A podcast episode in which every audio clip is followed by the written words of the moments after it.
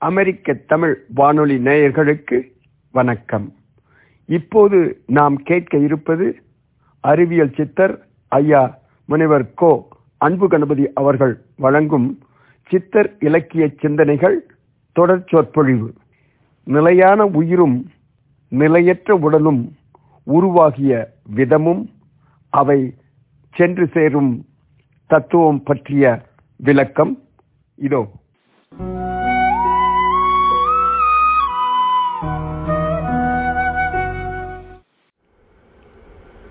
உலக தமிழ் அறிவாளிகளே அமெரிக்க தமிழ் வானொலி நேயர்களே சித்தர் இலக்கிய சிந்தனைகள் என்கின்ற கருத்தோட்டத்தின் இரண்டாவது நிகழ்வில் இணைந்து இருக்கின்ற அன்பிற்கினிய உலக தமிழ் சொந்தங்களே உங்கள் அனைவருக்கும் சித்தர்களின் பெயரால் என்னுடைய உளம் கனிந்த வணக்கத்தினையும் வாழ்த்துக்களையும் தெரிவித்துக் கொள்கிறேன். சித்தர்கள் யார் யார்? சித்தர்கள் பதினெட்டு பேர்கள் தானா? இன்னும் பலர் இருக்கிறார்களா? என்பவைகளை பற்றியும் சித்தர்கள் சீவ சமாதி அடைந்த இடங்கள் எவை எவைகள் என்பவைகளை பற்றியும் சென்ற நிகழ்வில் நாம் பார்த்தோம். சித்தர்களுடைய காலம் எது என்ற ஒரு கேள்வியும் பலருக்கு இருக்கிறது. சித்தர்களை கிறித்து பிறந்த காலத்திற்கு பிந்திய காலம் என்று சொல்பவர்களும் கிறித்துக்கு பல நூறாயிரம் ஆண்டுகள் முந்தியவர்கள் என்று சொல்பவர்களும் உண்டு. அகத்தியன் என்கின்ற ஒரு சித்தன் நான்கு யுகங்கள் வாழ்ந்ததாக சித்தர் இலக்கியவாதிகள் நம்புகின்றார்கள். பதஞ்சலி முனிவர் ஐந்து யுகங்கள் வாழ்ந்தார் என்பது சித்தர் வாழ்வியலில் ஒன்று இருப்பவர்களின் எண்ணம்.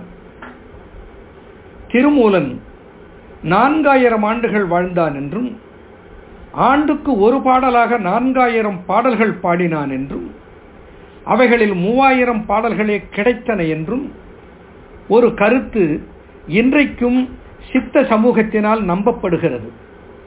சித்தர்கள் பல்லாயிரம் ஆண்டுகள் வாழ்ந்தார்கள் பல நூறு ஆண்டுகள் வாழ்ந்தார்கள் என்றெல்லாம் சித்தர்களை சித்தர்களை நம்புகிற மக்கள் உள்ளத்தில் கொண்டு இன்றும் பேசிக்கொண்டு இருக்கிறார்கள். ஒன்று மட்டும் உண்மை. சித்தர்கள் சாதாரண மனிதர்களை விட பல மடங்கு அதிக ஆண்டுகள் வாழ்ந்தார்கள் என்பது அசைக்க முடியாத உண்மை. சித்தர்கள் சீவசமாதி அடைந்தார்கள் என்பதை நாம் அறிந்தோம்.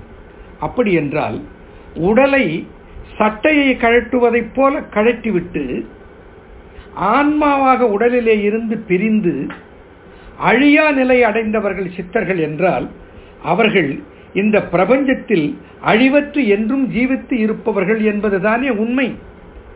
சித்தர்களோடு சித்த இயலோடு தவத்தாலும் தியானத்தாலும் அவர்கள் வாழ்வியல் முறையை பின்பற்றுவதாலும் சித்தர்களோடு ஒன்றி இருப்பவர்கள் உள்ளத்திலே எழுகிற உணர்வு என்னவென்றால் சித்தர்களின் தரிசனமும் கிடைக்கிறது.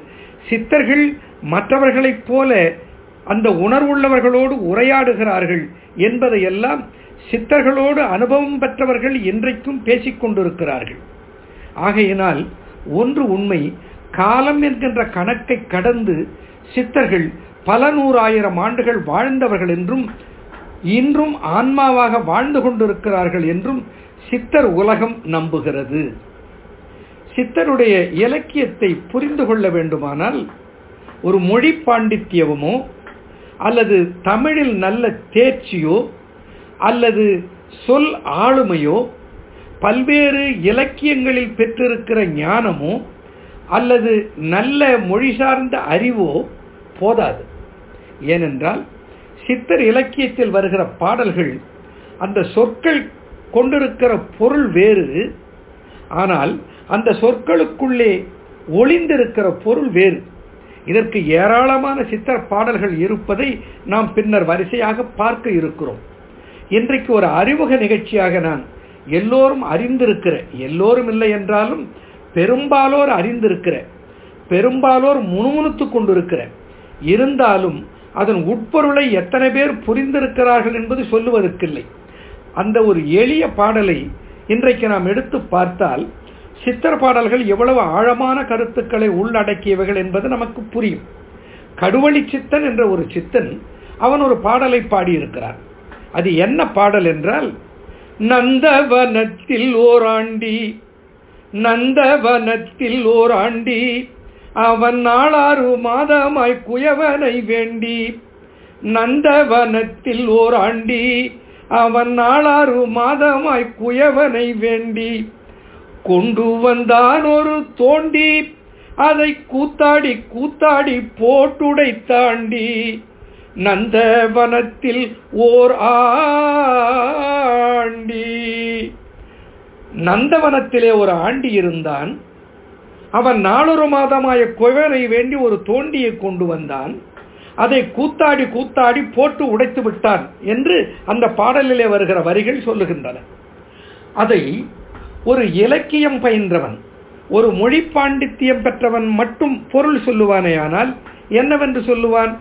நந்தவனம் நல்ல வாசமிகுந்த அழகிய நறு மலர்களும் காய்த்து கனிந்து குலுங்குகிற மரங்களும் நல்ல பசுமையான புற்தரையும் அருமையான நீர் ஓடையும் பெற்றிருக்கிற ஒரு நந்தவனம். நந்தவனம் என்பதை இன்றைக்கு நம்முடைய காலத்தில் பொருத்தி பார்க்க போனால் ஒரு பூங்கா என்று எடுத்துக்கொள்ளலாம் பசுமையான ஒரு சோலை. அதை நந்தவனம் என்று எடுத்துக்கொள்வோம் அப்படித்தான் பொருள் சொல்லுவார்கள். அந்த நந்தவனத்தில் ஒரு ஆண்டி. ஆண்டி என்றால் அவனுக்கு அடுத்த வேளை உணவுக்கு கூட உத்தரவாதம் இல்லை அவனுக்கு உறவில்லை உடுத்துவதற்கு கூட ஒரு கூடுதலான உடை இல்லை.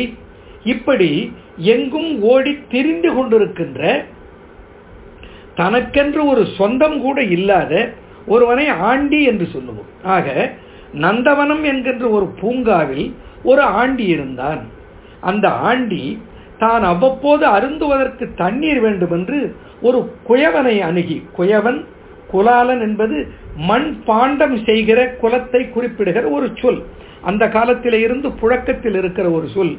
குயவன் என்று சொல்லுவார்கள் அல்லது குலாலன் என்று சொல்லுவார்கள். அந்த குயவன் ஒருவனை போய் அவன் வேண்டினான். வேண்டி அவனிடத்தில் என்ன பெற்று வந்தான்? ஒரு தோண்டியை பெற்று வந்தான்.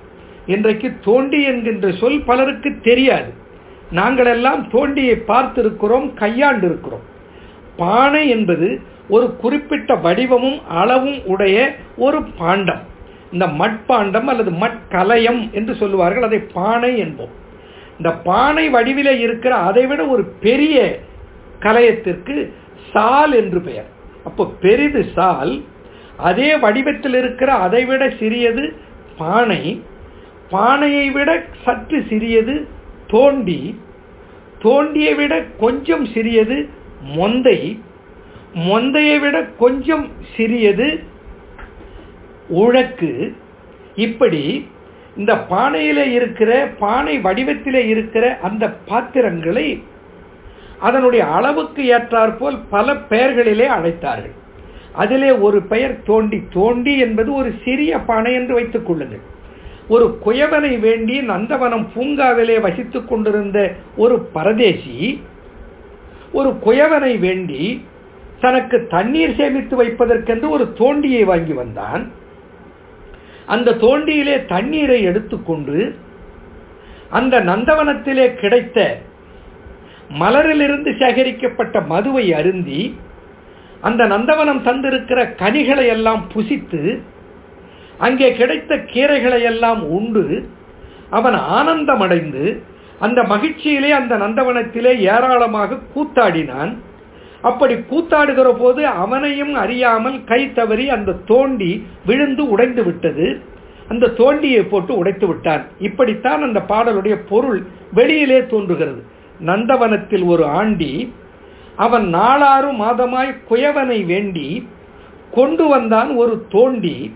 அதை கூத்தாடி கூத்தாடி போட்டு உடைத்தாண்டி. என்று அந்த பாடல் சொல்லுவது அதனுடைய சொற்களின் பொருளாக அமைந்திருப்பதை நாம் பார்த்தோம். ஆனால் அந்த சொற்களுக்குள்ளே ஒளிந்திருக்கிற உண்மையான பொருள் என்னவென்றால் நந்தவனம் என்ற சொல் இந்த உலகத்தை குறிக்கிறது. மனிதனுடைய குறுக்கீட்டால் தேவையில்லாத செயல்பாட்டால் இன்றைக்கு நந்தவனம் போல பூத்து குலுக்கிக் கொண்டிருந்த இயற்கை எழில் மிகுந்த இந்த பூமியானது அதனுடைய அழகிலே குன்றி போயிருக்கலாம் ஆனால் சித்தர்கள் வாழ்ந்த காலத்தில் அவர்கள் குறிப்பிட்டது நந்தவனம் என்றது இந்த உலகத்தை. அழகிய பொழிலும் அற்புதமான காய்கனிகளும் பூத்து குலுங்குகின்ற மரங்களும் நீர் ஓடைகளும் அங்கே அவ்வப்போது ஒலி எழுப்பி மகிழ்ச்சி ஊட்டுகிற புட்களின் ஒலியும் நிறைந்து இருந்த இந்த உலகத்தைத்தான் அவர்கள் நந்தவனம் என்று சொன்னார்கள். இந்த உலகத்தில் ஒரு ஆண்டி ஆண்டி என்பவன் இந்த இடத்தில் யார் என்றால் அவனுடைய சீவன் அவனுடைய உயிர். சிவனிடத்திலே இருந்து அவனோடு ஒன்று இருந்த சீவனானது அந்த சீவனாக இருப்பதுதான் இந்த ஆண்டி என்று இந்த சொல்லிலே குறிப்பிடப்படுகிறது. அந்த சீவன் நாலு ஆறு மாதமாய் குயவனை வேண்டி நான்கு ஆறு நான்கோடு ஆறை கூட்டினால் வருவது பத்து நாலொரு மாதமாய் அல்ல நாலாறு மாதமாய் நான்கு ஆறு பத்து மாதமாய் குயவனை வேண்டி இந்த இடத்திலே குயவன் என்பதற்கு இரு பொருள்கள் உண்டு. ஒன்று நம்மை உருவாக்கிய தாய் தந்தை இன்னொன்று நம்மை படைத்த பிரம்மன் என்று இந்த மண் நம்புகிற ஒரு கருத்தையும் அது குறிப்பிடுகிறது.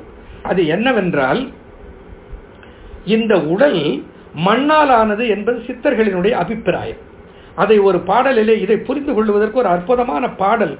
பாம்பாட்டி சித்தன் பாடுகிறான். அந்த பாடலை சொன்னால் உங்களுக்கு பொருந்தும் என்று நினைக்கிறேன். அந்த பாடல் என்ன சொல்லுகிறது? பாம்பாட்டி சித்தனுடைய பாடல் இருவர் மண் சேர்ந்திட ஒருவர் பண்ண இறைந்து மாதமாய் வைத்த சூளை அருமையாயிருக்கினும் அந்த சூளை அரை காசுக்கும் ஆகாதென்றாடுபாம்பே அடுபாம்பே விளை அடுபாம்பே ஊத்த குடலினில் மண்ணெடுத்து ஊத்த குடலினில் மண்ணெடுத்து உதிர புனலினில் உண்டை செய்து நன்றாய் வாய்த்த குயவனான் பண்ணும் பாண்டம். இது வரவோட்டுக்குமாகாதென்று ஆடுபாம்பே. ஆடுபாம்பே விளை ஆடுபாம்பே ஆடுபாம்பே விளையாடுபாம்பே என்று பாம்பாட்டி சித்தன் பாடுவான். அவன் என்ன சொல்லுகிறான்? அறிவியல் பேசுகிறான். ஊத்த குடலினில் மண் எடுத்து. இது என்ன? இந்த உடல் இருக்கிறது இதை மண். இது பிருத்திவமயம் என்று வடமொழியில் சொல்லுவார்கள். மண்ணாலானது இந்த உடல். எப்படி என்றால் தாவரம் மண்ணிலே வேரூன்றி மண்ணிலிருந்து நீரை உறிஞ்சி மண்ணிலே இருந்து கிடைத்த மட்சத்துக்களை பயன்படுத்தி கரியமில வாயுவையும் நீரையும் இணைத்து கதிரவனுடைய சக்தியினால் குளுக்கோஸ் என்கின்ற உணவு சத்தை தாவரத்திலே இருக்கிற பச்சையங்கள் உருவாக்குகின்றன என்பது அறிவியல். அந்த பச்சையத்திலே உருவாக்கப்படுகிற உணவு எது என்றால் மண். மாற்றமடைந்த மண் தான் கனியாகவும் காயாகவும் வித்தாகவும் பருப்பாகவும் உணவாகவும் பல்வேறு வடிவத்திலே நமக்கு வந்து கிடைக்கிறது. அப்போ அடிப்படையிலே நம்முடைய உணவெல்லாம் என்ன? மண் தான். மாற்றமடைந்த மண்ணே உணவு. அந்த மாற்றமடைந்த மண்ணை குடலிலே இருக்கிற வேர்களான வேர் உறிஞ்சுகள் வில்லைகள் என்கின்ற நம்முடைய மனிதனுடைய குடலிலே இருக்கிற மனிதனின் வேர் அந்த மண்ணாக இருந்த பொருள் உணவாக மாறி குடலுக்கு வந்ததை அது உறிஞ்சி உடலுக்கு வேண்டிய சத்துக்களை எல்லாம் தருகிறது. அந்த சத்துக்களிலே இருந்து கடைசியாக அடைகிற மாற்றம் தான் சுக்கிலம் என்கின்ற விந்து. அப்போ அது தசையாகவும் நினமாகவும் நீராகவும் இரத்தமாகவும் கொழுப்பாகவும் பல்வேறு மாற்றங்களை அடைகிற இந்த உணவு கடைசியாக அடைகிற வடிவம் சுக்கிலம் என்றால் அந்த உயிரை உற்பத்தி செய்கிற நாதமும் விந்துவும் சுக்கிலம் சுரோனிதம் அதை இன்று உள்ளவர்கள் புரிந்து கொள்ள வேண்டுமானால் விந்து முட்டை. அதை த ஸ்பர்ம் அண்ட் எக் என்று ஆங்கிலத்தில் சொல்லலாம். இந்த விந்தும் இந்த முட்டையும் எங்கே இருந்து உருவாகிறது என்றால் மண்ணிலே இருந்து உருவாகிறது. இதை எவ்வளவு அழகாக ஏன்னா நம்ம உடல் மண் இந்த மண்ணில் இருந்து உருவாகிற இரண்டு மண் வடிவங்கள் தான் இந்த விந்துவும் அந்த முட்டையும். இதை எவ்வளவு அழகாக சொல்கிறான் பாருங்க. ஊத்த குடலினில் மண்ணெடுத்து இந்த நாதத்தையும் விந்துவையும் செய்வதற்கு வேண்டிய மண் எங்கிருந்து எடுக்கப்பட்டது? குடலிலே இருந்து எடுக்கப்பட்டது. குடலிலே மண்ணையா சாப்பிட்டா மாற்றமடைந்த மண்ணை உணவு என்ற பெயரிலே சாப்பிட்டான் அப்போது ஊத்த குடலினில் மண்ணெடுத்து உதிர புரலினில் உண்டை செய்து அந்த குழந்தை எப்படி வளர்கிறது? உதிரமாகிய புனல் ரத்தம் குருதியாகிய புனல் என்றால் ஓட்டம். இரத்த குழாய்களிலே ஓடிக்கொண்டிருக்கிற அந்த குருதி இருக்கிறதே அந்த குருதியினால் தான் அது உயிர் வாழ்க்கையை பெறுகிறது. அந்த குருதியின் மூலமாகத்தான் அது வளர்வதற்கு வேண்டிய சத்துக்களை எல்லாம் பெறுகிறது. ஆகையினாலே அந்த குருதியிலே இருந்து அதை உண்டை செய்கிறார். உதிர புனலினில் உண்டை செய்து நன்றாய் வாய்த்த குயவனான் பண்ணும் பாண்டம். நன்றாக வாய்த்த குயவன் என்று சொல்லுபவன் இந்த இடத்திலே பிரம்மதேவனை குறிக்கிறது. படைப்புக்கு காரணமாக இருக்கிற பிரம்மனுடைய அருளினால் தாயனுடைய வயிற்றுக்குள்ளே இந்த சிசுவானது அற்புதமாக படைக்கப்படுகிறது. உதிரப்புனலில் உண்டை செய்து நன்றாய் வாய்த்த குயவனான் பண்ணும் பாண்டம். இந்த பாண்டம் என்றால் இந்த குழவி இந்த குழந்தை. வாய்த்த குயவனான் பண்ணும் பாண்டம். இந்த உயிர் நீங்கிய விட்டால் இந்த உடலிலே வந்து சஞ்சரித்துக் கொண்டிருக்கிற ஆண்டி போய்விட்டால் இந்த உடல் இருக்கிறதே அந்த மண். மண்ணிலே செய்த பானையினுடைய ஓடாவது அந்த பானை உடைந்து விட்டால் வரவோடாக ஒன்றை வறுப்பதற்கு பயன்படும். ஆனால் இந்த உயிர் பிரிந்து விட்டால் இந்த ஓடு அதற்கு கூட ஆகாதே என்று இந்த உடலை மண்ணாக உருவகித்து சொல்லுகிறான் பாம்பாட்டி சித்தன். ஊத்தக்கூடல் குடலினில் மண்ணெடுத்து உதிர புனலினில் உண்டை செய்து நன்றாய் வாய்த்த குயவனான் பண்ணும் பாண்டம் இது வர ஓட்டுக்குமாகாதென்று ஆடு பாம்பே அப்போ இங்க தோண்டி என்று சித்தர் கடுவழி சித்தன் குறிப்பிட்டது எது என்றால் இந்த உடலை. இந்த உடலை எப்படி செய்தார்கள் யார் செய்தார்கள்? அறிவியல் பேசுகிறான் சித்தர் இருவர் மண் சேர்ந்திட ஒருவர் பண்ண. இந்த குழந்தையை செய்வதற்காக மண்ணை இரண்டு பேர் கொண்டு வந்து போட்டார்கள். ஒன்று தந்தை போட்ட மண் விந்து தாய் போட்ட மண் முட்டை. அந்த விந்து முட்டை என்கின்ற இரண்டு மண்ணை கொண்டு இருவர் மண் சேர்ந்திட அந்த இரண்டு பேர் மண்ணை எப்படி இட்டார்கள்? ஒருவரோடொருவர் சேர்ந்த போது இட்டார்கள். இந்த சொல்லை எப்படி கையாளுகிறார் பாருங்க சித்தர்கள். இருவரும் சேர்ந்தார்கள் என்பது ஒரு நயம் கருதி பேசப்படுகிற நாகரீகமான சொல். இருவரும் இணைந்தார்கள் என்பதை குறிக்கிற வகையில். அப்போ இருவர் மண் சேர்ந்திட ரெண்டு பேர் சேர்ந்து ஒரு மண்ணை இரண்டு பேர் சேர்ந்து இரண்டு மண் மண் வடிவங்களை இட்டார்கள். அதை ஒருவர் பண்ண அந்த ஒருவர் தான் தன் வயிற்றுக்குள்ளே வைத்து மிக அற்புதமான ஒரு குழவியாக அதை செய்தார்கள். இருவர் மண் சேர்ந்திட ஒருவர் பண்ண. இந்த தாய் அதை அழகான குழவியாக குழந்தையாக அதை உருவாக்கினாள். ஈரைந்து மாதமாய் வைத்த சூளை. இந்த ஈரைந்து பத்து பத்து மாதமாக அது தாய் வயிற்றுக்குள்ளே சூளை வைக்கப்படுகிறது. சூளை ஒரு குறிப்பிட்ட வெப்பத்தில் ஒரு பொருளை பக்குவப்படுத்துகிற அந்த அமைப்புக்கு பெயர் சூளை. இந்த கில் சொல்லுவோம். செங்கல் சூளை. அதுபோல தாய் வயிற்றுக்குள்ளே இந்த குழவியானது தாயின் கதகதப்பில் ஒரு சூளையிடப்படுகிறது. அந்த சூளையிலே கிடைத்த அந்த குழந்தை இருக்கிறதே. அருமையாய் இருக்கினும் அந்த சூளை அரை காசுக்கும் ஆகாதென்று ஆடு பாம்பே அது அரை காசுக்கு கூட ஆகாதுப்பா ஆவி பிரிந்த பின்னால். என்ற பொருளிலே பாம்பாட்டி சித்தன் சொல்லுகிற கருத்தை இந்த கடுவழி சித்தன் கருத்தோடு பொருத்தினால் அது விளங்கும். இதை தொடர்ந்து நாம் பார்ப்போம். நன்றி வணக்கம்.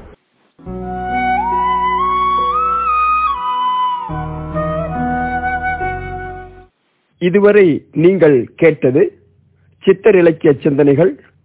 நிலையான உயிரும் நிலையற்ற உடலும் உருவாகிய விதமும் அவை சென்றடையும் இடங்களும் பற்றிய சித்தர்களின் விளக்கங்கள். வழங்கியவர் அறிவியல் சித்தர் ஐயா முனைவர் கோ அன்பு கணபதி அவர்கள் மேனாள் முதல்வர் கண்டர் கல்லூரி பரமத்தி வேலூர் நாமக்கல் மாவட்டம் தொடர் சொற்பொழிவு.